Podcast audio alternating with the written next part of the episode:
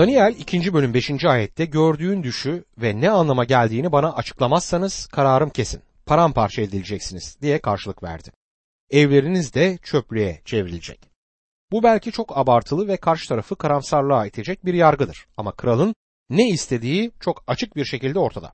Kral rüyasını bilir ve ne kadar önem taşıdığını sezinler ve bilginlere bunu açıklamayı reddedecektir. Neden? Çünkü doğru ve yerinde bir yorum ister. Nebukadnezar karşısında dikilen bu adamlara şöyle bir beyanda bulunur. Ben bu yargı konusunda olan fikrimi değiştirmeyeceğim. Ben sizlerden rüyanın yorumunu duyacaksam o zaman rüyayı da bana söyleyin diyor kral. Başka bir çeviride buradaki ayetler şöyle açıklanır. Kral kildanilere cevap verdi. Söylediğim sözler kesindir. Eğer siz bana rüyayı ve ne anlam içerdiğini söylemezseniz parçalara ayrılacak ve evleriniz yok edilecektir.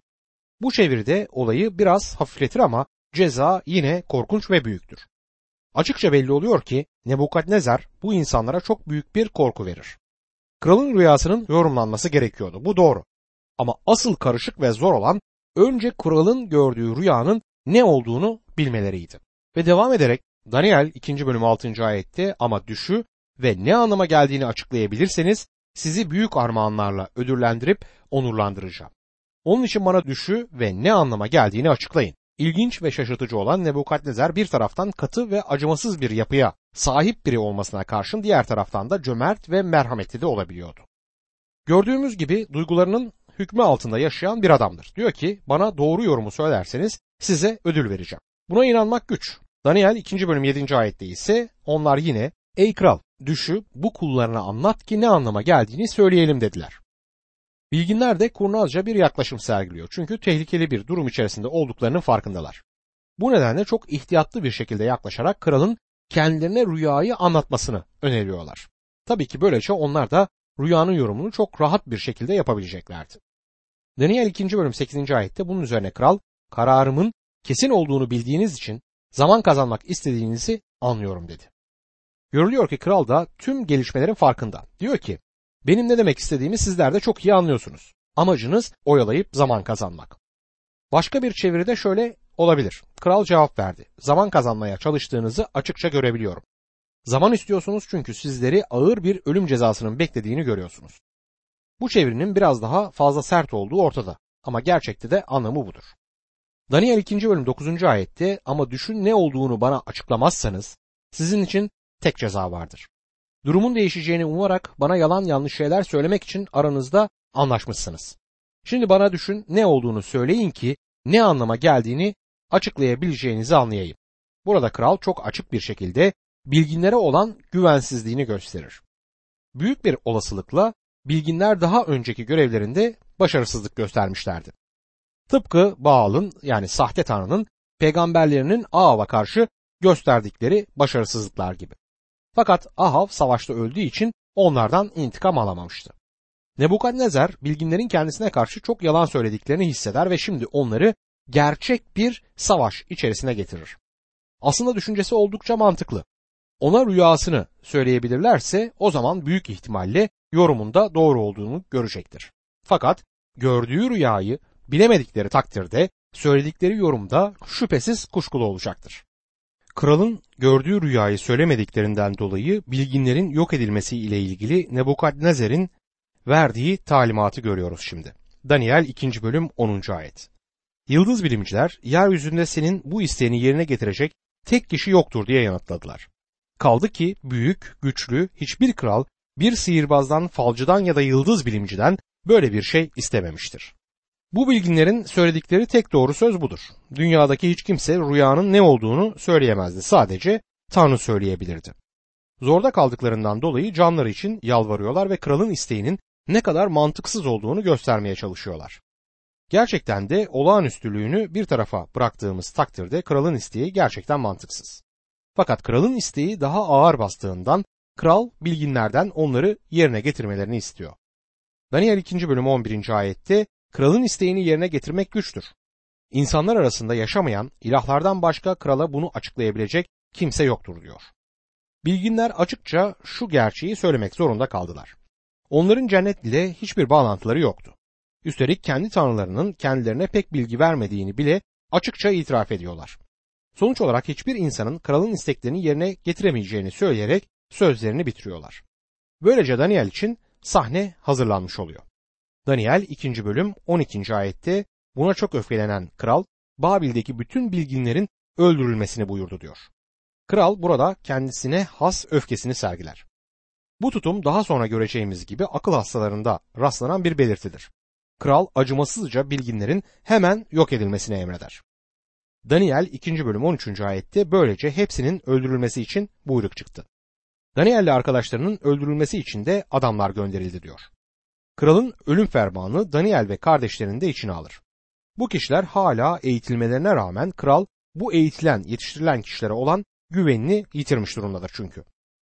Kralın bu acele emri aslında masum olan ve sorumlu tutulmayacak birçok insanı da içine alır. Kurunun yanında yaşın yandığı gibi. İnsan olarak bunu kabul etmek zordur ama kral isteğini elde edememişti. Kral olduğundan, yetki sahibi olduğundan ve istediğimi yaparım düşüncesiyle hareket etti. Daniel rüyayı söylemesi için zaman isteyecektir şimdi. Daniel 2. bölüm 14 ve 15. ayetlerde Daniel, Babil'in bilginlerini öldürmeye giden kralın muhafız birliği komutanı Aryok'la bilgece, akıllıca konuştu. Aryok'a kralın buyruğu neden bu denli sert diye sordu. Aryok durumu Daniel'e anlattı. Görülüyor ki Daniel kralın bu acele ve adil olmayan emrini anlamamış ama Aryok'a sorarken dikkatli davranmıştı. Aryok kralın muhafızlarının başıydı ve doğal olarak kralın huzurundaydı. Aslında bence Aryok'un Daniel'e ne söylediğini bilmek ilginç olurdu. Acaba Aryok Daniel'e kralın kafasındaki birkaç tahtanın eksik olduğunu, keçileri kaçırılmış olduğunu söylemiş olabilir miydi? Burada ne söylediği açık olarak yazılmıyor ama belli ki Aryok Daniel'in kafasına dokunarak ya kralın nasıl biri olduğunu biliyorsun işte demişti. Daniel 2. bölüm 16. ayette bunun üzerine Daniel krala gidip düşünün ne anlama geldiğini söyleyebilmesi için zaman istedi. Sonunda Daniel kralın huzuruna çıkarak kendisiyle görüştü. Zaten Daniel kralın gözündeydi ve kraldan rüyayı söyleyebilmesi için zaman istedi. İlk bakışta Daniel'in krala yaklaşımı sanki küstah ve yüzsüz bir adamın davranışı gibi gelebilir. Ama sonraki olaylarda bunun böyle olmadığını, tam tersine bu davranışın Tanrı'ya bağlı bir adamın davranışı olduğunu göreceğiz. Daniel 2. bölüm 17 ve 18. ayetlerde sonra evine dönüp olup bitenleri arkadaşları Hananya'ya, Mişael'e, Azarya'ya anlattı. Göklerin tanrısına yakarmalarını istedi. Öyle ki Tanrı onlara lütfedip bu gizi açıklasın ve kendisiyle arkadaşları Babil'in öbür bilgeleriyle birlikte öldürülmesinler. Göklerin tanrısı bu sözü sadece esaretteki kitaplarda bulabilirsiniz. Ezra, Nehemya ve Daniel dahil olmak üzere burada yer alır.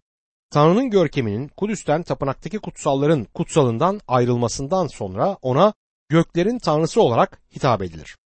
Bu Yahudi gençlerin yüce ve her şeye gücü yeten Tanrı'nın küçücük bir tapınakta hüküm süreceği gibi bir düşünceleri yoktu. Çünkü onlara göre o göklerin tanrısıydı.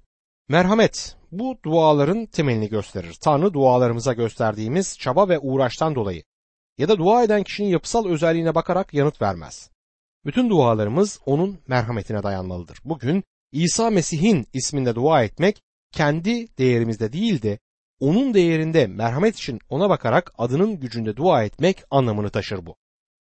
Şimdi rüyanın anlatımına bakacağız. Daniel 2. bölüm 19. ayette gece giz bir görümde Daniel'e açıklandı. Bunun üzerine Daniel göklerin tanrısını övdü. Sanırım Tanrı'nın rüyayı Daniel'e açıklayış şekli Nebukadnezar'a gösterdiği rüyanın aynısını Daniel'e göstermesiydi. Bu oldukça mantıklı bir açıklamadır. Daniel 2. bölüm 20 ila 23. ayetlerde şöyle dedi. Tanrı'nın adına öncesizlikten sonsuzluğa dek övgüler olsun. Bilgelik ve güç ona özgüdür. Odur zamanları ve mevsimleri değiştiren. Kralları tahttan indirir, tahta çıkarır. Bilgelere bilgelik, anlayışlılara bilgi verir. Derin ve gizli şeyleri ortaya çıkarır. Karanlıkta neler olduğunu bilir. Çevresi ışıkla kuşatılmıştır. Ey atalarımın tanrısı, sana şükreder, seni överim. Sen ki bana bilgelik ve güç verdin. Senden istediklerimizi bana bildirdin. Ve kralın düşünü bize açıkladın. Bu Daniel'in kayıtlarına geçmiş birçok duadan birisidir. Daniel peygamber amacın, duanın ve peygamberliğin adamıydı. Bu rüyadaki sırrı Tanrı'nın kendisi Daniel'e tüm ayrıntılarıyla açıkladı. Bu duada Daniel'in müthiş şükran duası da görülür. Daniel şimdi kralla görüşmek için kralın huzuruna çıkmaya tam anlamıyla hazırdır. Daniel 2. bölüm 24. ayette Daniel kralın Babil'in bilginlerini öldürmeye atadığı Aryok'a giderek Babil'in bilginlerini yok etme dedi. Beni krala götür, düşünün ne anlama geldiğini açıklayacağım. Daniel olacak olan kanlı katliamı önleme çabasında ve anlaşılan bilginleri öldürmek Aryok'un da içine sinmemişti. Yani pek öldürme taraftarı değildi. Daniel 2. bölüm 25. ayette Aryok onu hemen krala götürdü ve sürgündeki Yahudalılar arasında kralın düşünü yorumlayabilecek birini buldum dedi diyor. Aryok büyük bir coşkuyla Daniel'in rüyayı açıklayacağı müjdesiyle kralın huzuruna çıkar. Daniel 2. bölüm 26. ayette kral öbür adı Belteşassar olan Daniel'e gördüğüm düşü ve ne anlama geldiğini bana söyleyebilir misin diye sordu. Doğal olarak kral biraz kuşkuluydu. Çünkü bütün bilginler rüyayı bulup yorumunu yapamamıştı. Fakat daha sonra Daniel adında bir adam geliyor ve kendisinin rüyayı açıklayabileceğini söylüyor. Kral sorar. Yani şimdi sen bana diğer bilginlerin açıklayamadığı şeyi açıklayabileceğini mi söylüyorsun? Belki de senin bu girişimin onların zaman kazanabilmesi için bir bahane. Soru biraz alaycıdır ama Daniel'in verdiği yanıt çok güzel. Daniel 2. bölüm 27 ve 28. ayetler. Daniel şöyle yanıtladı. Kralın açıklamasını istediği gizi ne bir bilge, ne falcı, ne de sihirbaz açıklayabilir. Ama gökte gizleri açıklayan bir tanrı var. Gelecekte neler olacağını kral Nebukadnezar'a o bildirmiştir. Yatağında yatarken gördüğün düş ve görümler şunlardır. Daniel hemen Babil bilgeliği ile Tanrı bilgeliği arasındaki farkı net bir şekilde gösterir. Elçi Paulus 1. Korintliler 20 ila 25. ayetler arasında şöyle der. Hani nerede bilge kişi? Din bilginin nerede? Nerede bu çağın hünerli tartışmacısı? Tanrı dünya bilgeliğinin saçma olduğunu göstermedi mi? Çünkü Tanrı'nın saçmalığı insan bilgeliğinden daha üstün, Tanrı'nın zayıflığı insan gücünden daha güçlüdür. Daniel şu anda zihni kararmış putperest krala gerçek ve yaşayan Tanrı'yı açık bir şekilde gösterme imkanına sahiptir. Hatırlarsanız 28. ayette son günlerde ifadesini kullanır. Bu çok önemli çünkü Daniel kitabında vurgulanan bu rüya Yahudi olmayanların zamanının sonuna değinir. Yahudi olmayanların zamanının sonu ve İsrail halkının sonraki günleri ile paralellik gösterir. Her ikisi de büyük sıkıntı döneminde yerine gelecektir. Bizim şimdi yaşadığımız zaman insanın günüdür. Elçi Paulus 1. Korintiler 4. bölüm 3. ayette şöyle der. Sizin tarafınızdan ya da olağan bir mahkeme tarafından yargılanırsam hiç aldırmam. Kendi kendimi de yargılamıyorum. Bizler insanın gününde yaşıyoruz. Şuna dikkat etmeliyiz. Yahudi olmayanların zamanı ve diğer uluslardan olanların tamamlanması terimleri eş anlamlı değildir. Romalılar 11. bölüm 25. ayette kardeşler bilgiçliğe kapılmamanız için şu sırdan habersiz kalmanızı istemem. İsraillerden bir bölümünün yüreği öteki uluslardan kurtulacakların sayısı tamamlanıncaya dek duyarsız kalacaktır.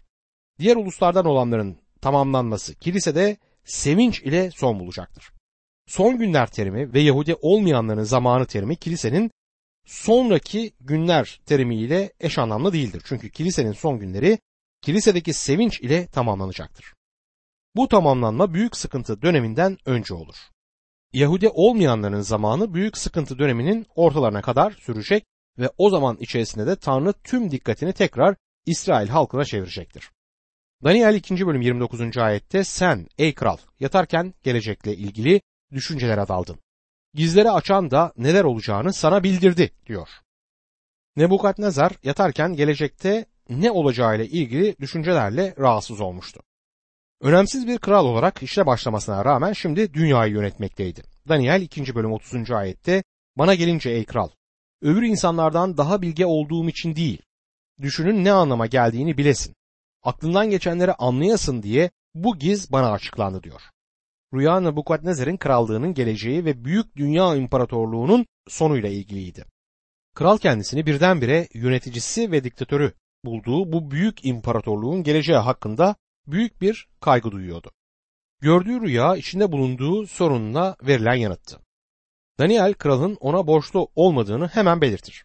Rüyayı ona Tanrı göstermişti. Tanrı rüyayı diğer bilginlerin hayatını kurtarmak ve kralın merakını gidermek için göstermişti. Tanrı Nebukadnezer'e anlayabileceği bir dille konuşur. Bu dil dış görünüşteki ihtişamı ve krallığının görkemini sergiliyordu. Tanrı ona rüyada krallığının dış parlaklığını, görkemini gösterdi. Rüya Yahudi olmayan birinin diliydi ve Tanrı ona bir benzetme ile konuşur. Nebukadnezar'ın rüyasındaki şekil tapılacak bir şekil değildi ama Nebukadnezar Babil'deki putların önünde diz çöktüğü için Tanrı rüyada bir şekil kullandı. Böyle bir putperest ülkede Nebukadnezar ancak böyle bir dilden anlıyordu. O dönemde Babil putperestliğin merkeziydi. Bu bölümde dünyanın Yahudi olmayanlar tarafından yönetilmesinin tarihini de görüyoruz. Davut'un soyundaki başarısızlık yüzünden Tanrı bu evrenin asasını Davut'un soyundan alıp Yahudi olmayanların eline verir. Ve İsa Mesih dünyaya bir daha gelinceye kadar da orada kalacaktır.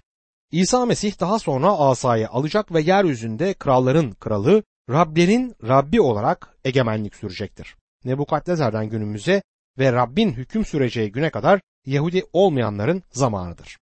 Daniel 2. bölüm 31. ayette Ey kral! Düşünde önünde duran büyük bir heykel gördün. Çok büyük ve olağanüstü parlaktı. Görünüşü ürkütücüydü diyor.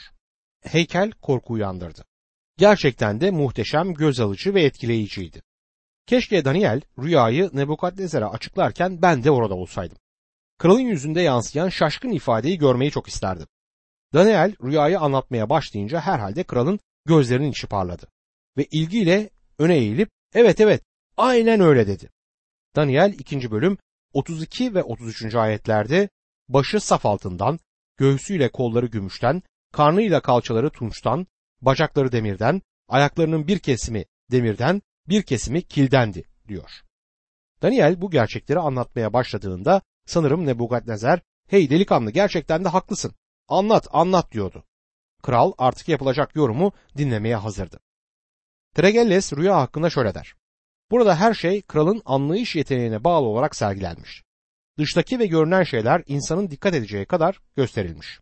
Daha önce de belirttiğimiz gibi Tanrı onlara anlayabilecekleri bir dille konuşuyor.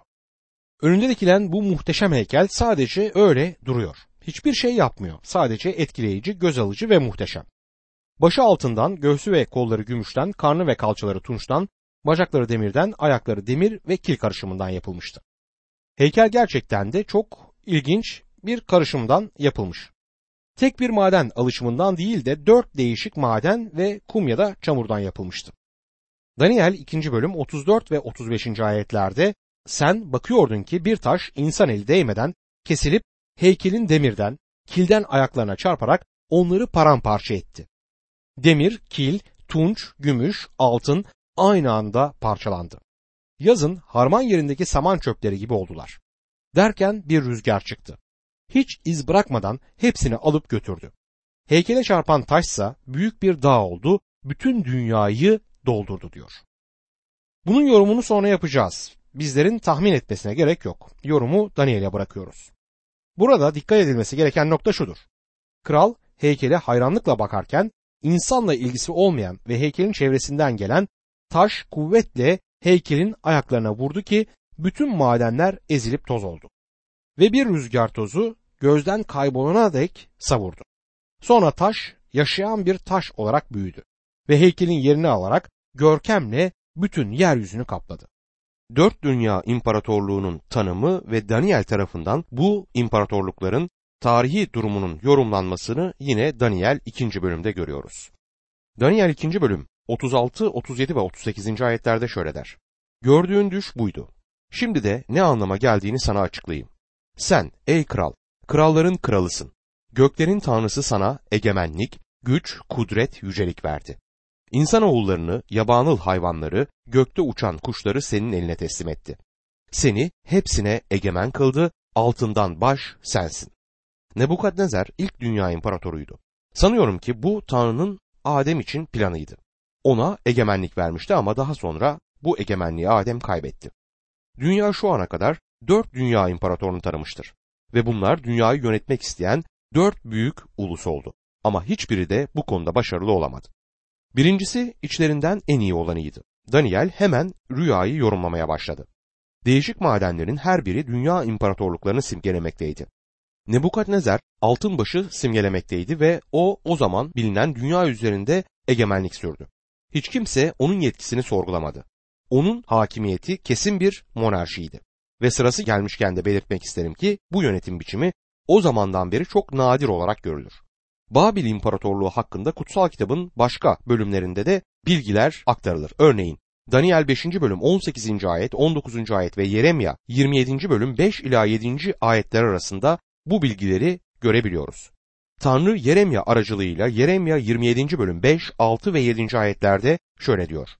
Yeryüzünü de üstünde yaşayan insanlarla hayvanları da büyük gücümle, kudretli elimle ben yarattım. Onu uygun gördüğüm kişiye veririm. Şimdi bütün bu ülkeleri Babil kralı kulum Nebukadnezar'a vereceğim. Yabanıl hayvanları da kulluk etsinler diye ona vereceğim. Ülkesi için saplanan zaman gelinceye dek bütün uluslar ona, oğluna, torununa kulluk edecek. Sonra birçok ulus, büyük krallar onu köle edecekler.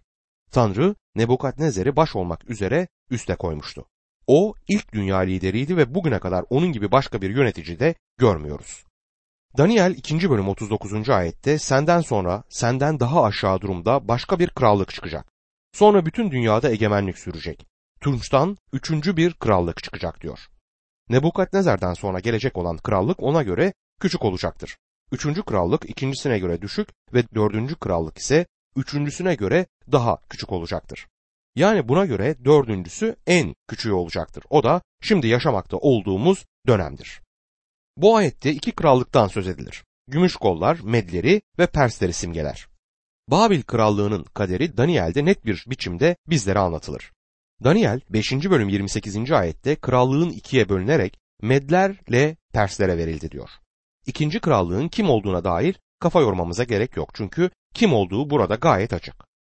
Daniel'in hem Nebukadnezar'ın hem de Med ve Perslerin zamanında yaşadığını hatırlamalıyız. Bu gerçek Daniel 6. bölüm 8. ayette şöyle açıklanır. Şimdi ey kral yasağı koy. Medlerle Perslerin değişmez yasası uyarınca yazıyı imzala ki değiştirilemesin. Üçüncü krallık Tunç'tan yapılmıştı ve bütün dünya üzerinde saltanat sürecektir. Bu Grek, Makedon, Büyük İskender'in imparatorluğudur. Bu da bizi dördüncü krallığa getirir. Bir gerçeğin altını önemli çizmem gerekir. Sadece dört krallık vardır. Beşinci krallık olmayacaktır. Dördüncü krallığın zamanı bugün içinde yaşamakta olduğumuz zamandır.